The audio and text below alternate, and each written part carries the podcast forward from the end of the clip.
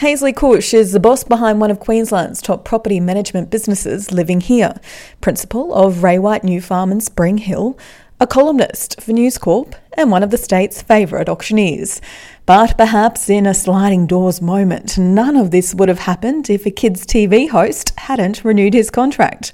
Welcome to the Greats.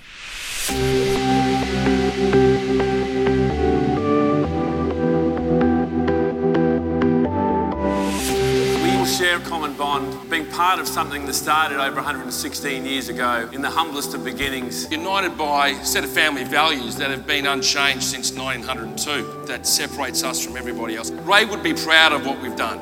We've become a big company.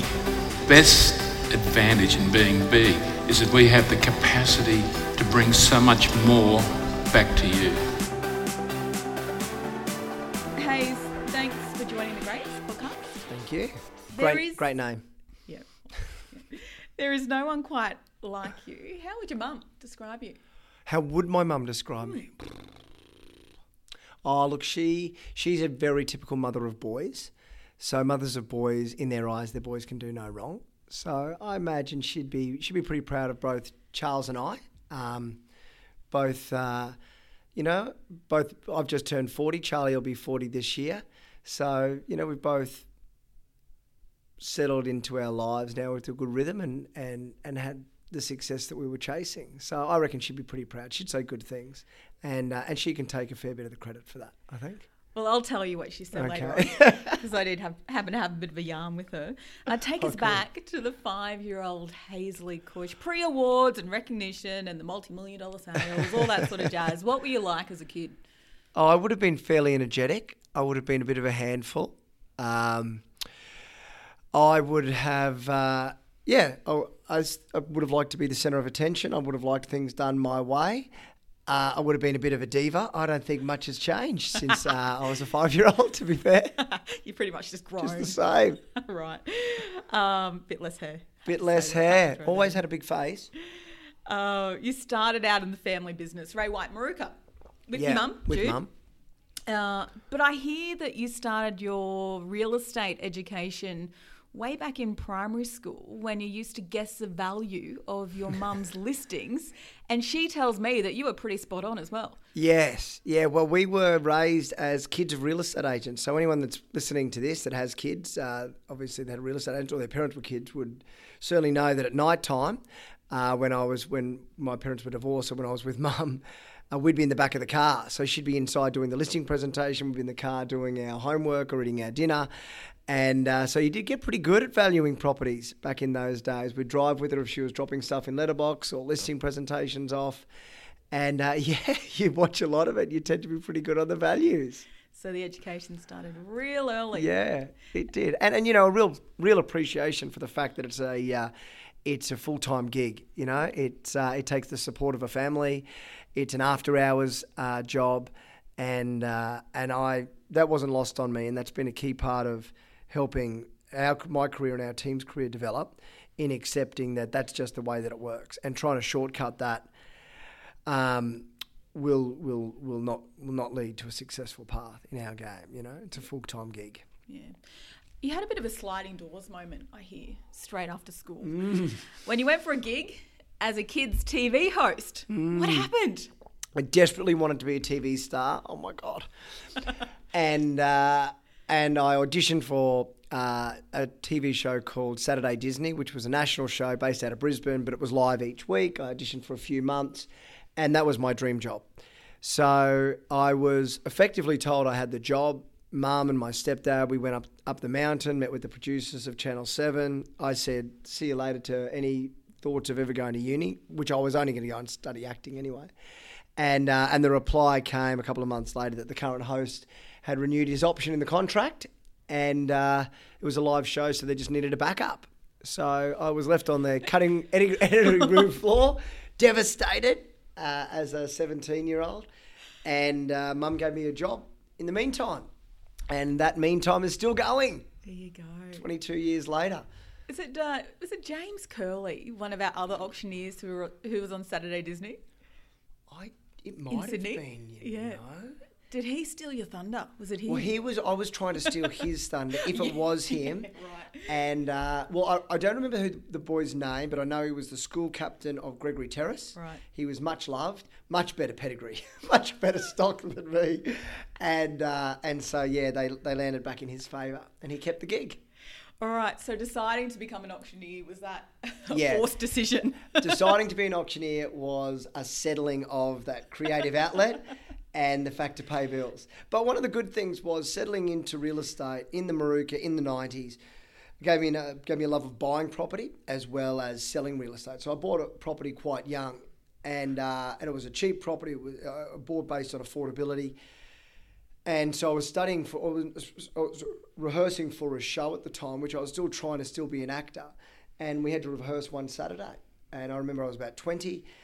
And the, the director said, So we've got to all got to rehearse this Saturday. I said, I can't rehearse, rehearse Saturday, I've got open houses. And he said, Well, you need to decide whether you want to be an actor or a real estate agent. And I remember that day very clearly. And I went, Well, I've got a mortgage to pay, mate. So it was the, the, the, the settling was, okay, well, I'm going to be a real estate agent now because I want to pay the bills and I'll get that creative outlet through auctioneering. Yeah. And so far, so good. so far, so good. How many years on now? Yeah, 20, about 22. So that was 96 when I started, and I think it was about 99 when I finally gave up, or 8 when I gave up on the acting. It's never too late. No, you're right. No. They have mature actors. Look at Alf from Home and Away. Yeah, yeah. I mean, what a, what a role model. it's truth. Hey, um, do you remember your first auction? Was it that row of uh, housing commission properties at Moorooka? No, that was my scariest auction because I had a set of bikies who really wanted to buy that. No, my first auction was for John McAvoy in Annerley, and there were three people in the room. And uh, back in those days, uh, well, it was my first auction. I didn't know what I was doing. And I put on a bit of a show for the three people in the room. And I'm sure they must have thought that young kid was high. You know, I was I was going for it like there was a thousand people in the room and uh, and you know passed it in, and, and that was the first one, and then went on from there. But that was that one for the big row of houses between the Ipswich motorway and the uh, National Freight Line. There's one strip of houses down at Rocklea or Moorooka on the cusp there, and uh, yeah, we had everyone. Uh, bidding to buy that, and it was that was a cracking auction. But I did think I was going to get uh, locked in the boot on the way to the car afterwards. Did the bikies buy it? no, they didn't. They didn't buy it that day. They just threatened to. Yeah, no, I want to go on record and say the lovely people, and if any of them are listening now, Are you still the only person to win the REIQ Auctioneer of the Year award every time you've entered? ooh, every time. Now that might be the last thing that I've got. Once upon a time, it was the only person to win it three times. Yes.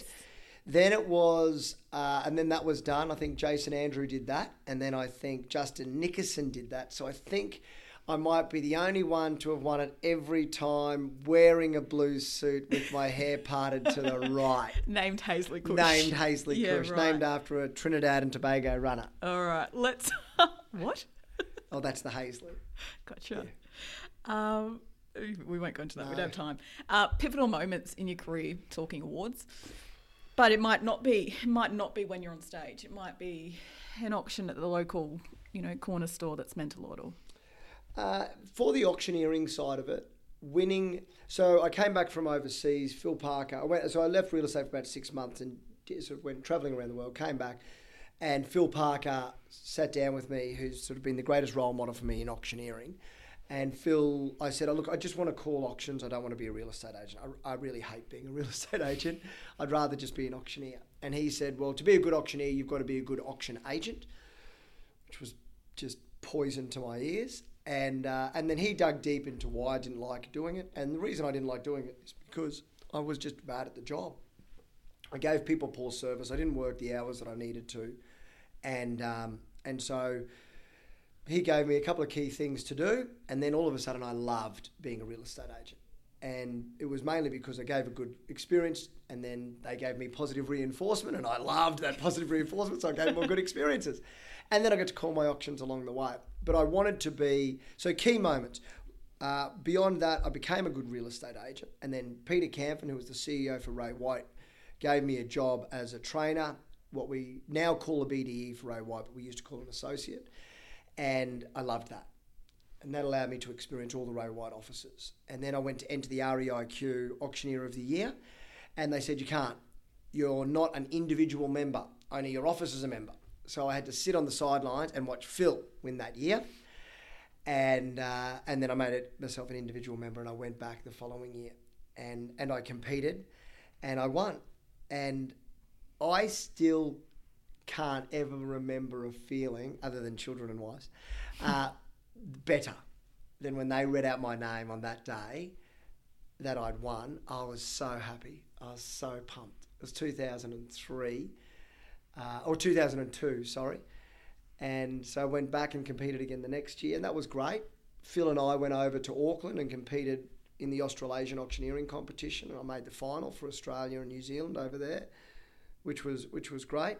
And so all of those experiences were good, and I did that a few times. And so that those two moments where I got to win that, when Phil gave me that advice, and when Peter Camphon gave me that advice. Um, and then, you know, all the things since starting Ray White New Farm have been good along the way, you know. But uh, in terms of in terms of moments, they're probably more sentimental than beyond those. Like out of awards, it's just uh, watching the development of agents along the way, um, seeing Matt Lancashire's rise from sort of um, no name bad boy of real estate to uh, glowing golden haired child, you know, proud business owner, father, husband, and great salesperson. It's been great to watch his career develop. I've now got three kids of my own and the most supportive wife I could ever have imagined that I would ever that would have been lucky enough to, to marry. And so those things are more sentimental along the way. Um, but those early days in terms of awards, they were pretty fun. Were you stoked that first time because you were surprised? I think because I think you know to sound humble, I'd have to say I was surprised. it was because I just you know I just really wanted it so badly. I'd had to I'd primed myself to compete the year before. I couldn't do that, and in those days you couldn't call auctions till you were twenty one. So I'd called charity auctions for free all around the city from the age of 18 to 21. So for four years, most Saturday nights at, and not the big good gala event. I'm talking the a legacy used to do a thousand lots on a Sunday. So I'd sit there from 9 a.m. in the morning until 5 p.m. in the afternoon and call a thousand auctions for free just to get the practice in. I'd do school charity auctions, I'd do kindergartens, I'd do garage sales for people just to practice. So by the time I competed in that auction comp, I'd probably only called 20 house auctions, but well over a thousand charity auctions. And I still would do one to two, um, probably at least one charity auction on average a week. Uh, and I love calling them. But I was ready, you know, like it was, and so it just felt like I put my mind to it. I'd try, you know, done everything I needed to do, and uh, and I got I got the just rewards, and I was really very. I remember driving back. It was announced on the Gold Coast. Driving back from the Gold Coast, and I just had this smile on my face. I was in the car by myself that I couldn't wipe off, and it must have just been. I was just really proud that it had happened. Yeah, it's great. Good story. Um, pre-auction rituals, warm-ups. I know you do the yibbida yabbida Yeah. stuff. Do you have any tongue twisters that you roll through? Yeah. So I do that. I do a, a trill. So, you know, get push the vocal folds out. I take bromelain, which is a extract um, from pineapple. It's a natural steroid for the vocal folds. I Who take that every day. that? Where'd that come I from? got that from a speech pathologist for the uh, from the con from the Queensland Conservatory. Works with the opera singers. Um, sometimes I'll do a couple of tongue twisters. So if you want to have a go, whether you're in the car at home, you can try. You could try Mant. Hmm. Red leather, yellow leather, three times fast. You want to have a go? Red Yeah. leather, yellow leather, go. Red leather, yellow leather. Red leather, yellow leather. Red leather, yellow leather. That's not bad. I had a pause though. You can try Irish wristwatch, three times fast. I feel like I'm going to swear accidentally. No, no, you won't. Irish wit. yeah, no. Irish wristwatch, Irish wristwatch, Irish wristwatch. Now here's the one, the best one. One smart fellow, he felt smart, five times. One smart fellow, he felt smart. One smart fellow, he smelt fart. Oh, that's Oh, you were setting me up. what did That he was just- smell? that was That wasn't- do you do this to the kids? I do it definitely car? do it to the kids, Damn yeah, it, I fell it. for it. Uh, I love it. Uh, body language expert. Now you're a columnist for News Corp, and uh, and you had a great piece. I think it was about three years ago. A colleague of mine, Alex Tilbury, mentioned where. You said that there, there were some signs that a buyer wanted to buy or, or wasn't interested at auction, and it had to do with a handbag over a lap. Does that ring a bell? Oh, that doesn't immediately spur on the memory, but I will tell you when leg. you stand out the front and you look at the crowd. Uh, so the more auctions you do, the more that what's coming out of your mouth is just autopilot. So what the crowd hears um, is not what the mind's thinking. So you're really disengaging. Your mouth is just rolling through the numbers, but you are really looking at who's talking uh, in the crowd. It might not be the bidder that's currently bidding, but there's a there's someone else that's having a conversation that looks a little bit intense. And buyers tend to engage if they're not savvy around the numbers that they want to pay. They don't tend to start at five if they want to pay a million. Sometimes the savvy people will, but the vast majority will just sit back and chill until it starts to get to their numbers. And then they'll start to panic because they don't want to see it go beyond their numbers. So they want to either get in and slow it down or participate. And so when they're talking and engaging, you want to start to talk to them you know, and, and eye contact. Eye contact in a public environment for people, you know, it absolutely shocks me that there are people who are more scared of public speaking than they are of heights or flying or like I could think of nothing better than public speaking. I'd hate talking to like you in alone without a crowd. This is the worst place on earth for me. I want to be in front of a thousand. Should have opened the Oh, doors. sure, yeah. So, but it's someone's in that environment and you're comfortable and you say, what do you, you know, do you want to pay another 50? Or, you know, would you like to pay 50? They're vulnerable to say yes. Uh, and simply asking those questions, it's not aggressive, it's not, it's, it, it's very polite, it's just public. And you can start to get engagement from them. Uh, Or simply, uh, uh, you want to pay another 50 days, say, oh, would you take 25? No, I won't. Would you pay 50? Uh, and, oh, yeah, okay, I will, because they don't want the eyeballs on them. Uh, body language is pretty obvious, though. When you're standing at the front and looking at them, you know, there is, um, you know, I, I, if, if, if I'm thinking of the right moment, if someone's holding a bidding card, it is not that uncommon for one of the parties to grab the bidding card and disagree with the bidding strategy of the other person. So one person's saying, bid, bid, bid, have a bid, let's bid, let's bid. And the other one's going, no, not yet. And they just get jack of waiting and grab the bidding card and then they have the bid, you know? Or similarly, one person's bidding too much and the other person's fighting to get it off them. Uh, so, yeah, you don't need to be a body language expert, but language expert at that part. But yeah, maybe watching what they're doing can help. I'm conscious of time Yep. because I did steal you out of a training session. Uh, so uh, you and your brother, let's let's go back to Charlie, who was mentioned Brandt. at the start, and we'll Yep. touch on your mum as, as well. Uh, you grew up uh, known as the Brunswick Street Boys. Well, did she say that? She did. No, I don't know. Maybe I that's would her say label. we were in Tarrag. the- Charles was a, in a band called the Gindi because we were from Tarragindi on the south side, Moorooka and Tarragindi. She probably would prefer it was the Brunswick Street Boys. But we did. We used to walk Brunswick Street when we lived in Oxley Drive at 5 a.m. in the morning with the local um, hard at work uh, people who used to stand on the streets of Brunswick Street in those days. And we would all walk home. We'd have a half a hard night out at the nightclubs, and they'd had a hard night out on the streets of New Farm. So maybe that's where she got that from. Yeah, right, back in the day. Hey, uh, you mentioned your family, your wife, your kids, and, and juggling that and how family's priority. How do you manage, Hayes, running New Farm, Spring Hill, and living here uh, successfully? Because they are all successful, mm. plus raising three little tots and your wife's still around. Yeah, I know. I think I was really fortunate to be an 18 year old in an industry where there wasn't a lot of young people. So I would have been the youngest person by, let's say, young in those days was 30 in property. So if the industry was between 30 and 60, then all of your role models were doing one of a few things. So they either weren't successful. So I got a really good look at how being a bad real estate agent looked like. And that was they didn't work very hard. Uh, or I got a good look of how being a bad business owner looked like. Uh, and they didn't care for their people. And they made it all about them. And I saw lots of marriages break down.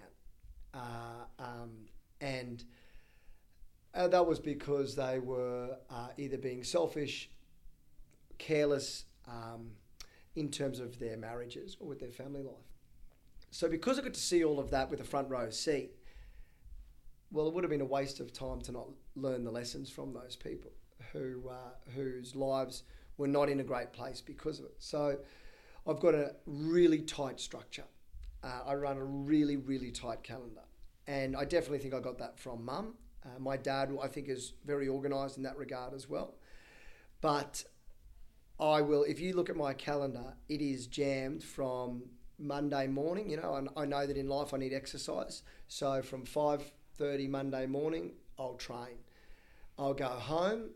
I'll um, maybe listen to the ABC. I'll get an idea of global events. Uh, and then I'll spend time with, I'll make my kids breakfast. Um, and then I'll take Vivian to school. So I have that time with her then. The day is structured to the second. If anyone wants to see me, it goes in the calendar. It finishes. I try to be home every night unless I've got auctions or, or a meeting between six thirty and seven thirty, so that I can put the kids down. So I get that time with them to put them down and read them a book. Then back working after seven thirty. Uh, and I have set things like that where I'll get the kids to school or to kindy one one or two days a week. Um, if there's something at school like a sausage sizzle, I'll make sure that I can do that. Again, it's in the calendar, so it happens. But there is no wasted time. There's no, there is nothing in my day that if there's white space or what we allocate, we call un- unallocated time, someone will fill it for me.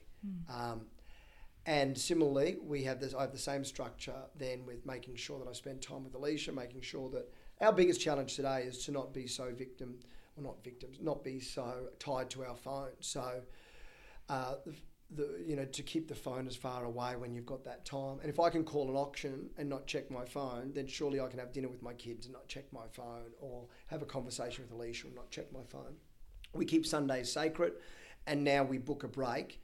Uh, at least once every six weeks. Now that might only be one or two nights, might be a week, um, but the rest of the time, I, I, I can't say I could never do it without the support of Alicia. Her support is overwhelmingly good. Uh, she she's a role model to other partners in our group that she just gets on with it.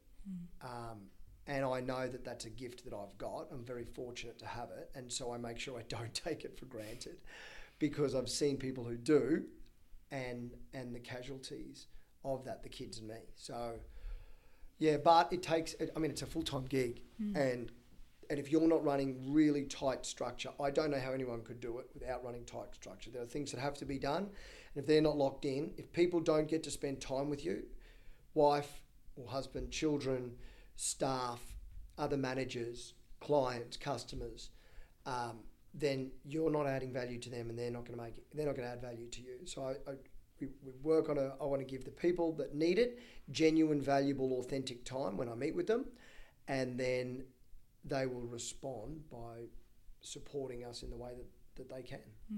Speaking of time, Time. ours is up. Great. Uh, FYI, your mum Jude uh, said that you're one of the most generous people Oh, that she knows. Wrapping it up. Hayes, thank you. Where Thank can you. people catch you if they want to get in touch? Uh, they just email me, hcush, hkush at raywhite.com, and uh, we'll get back to them. Easy. Thanks, Hayes. Thanks, mans.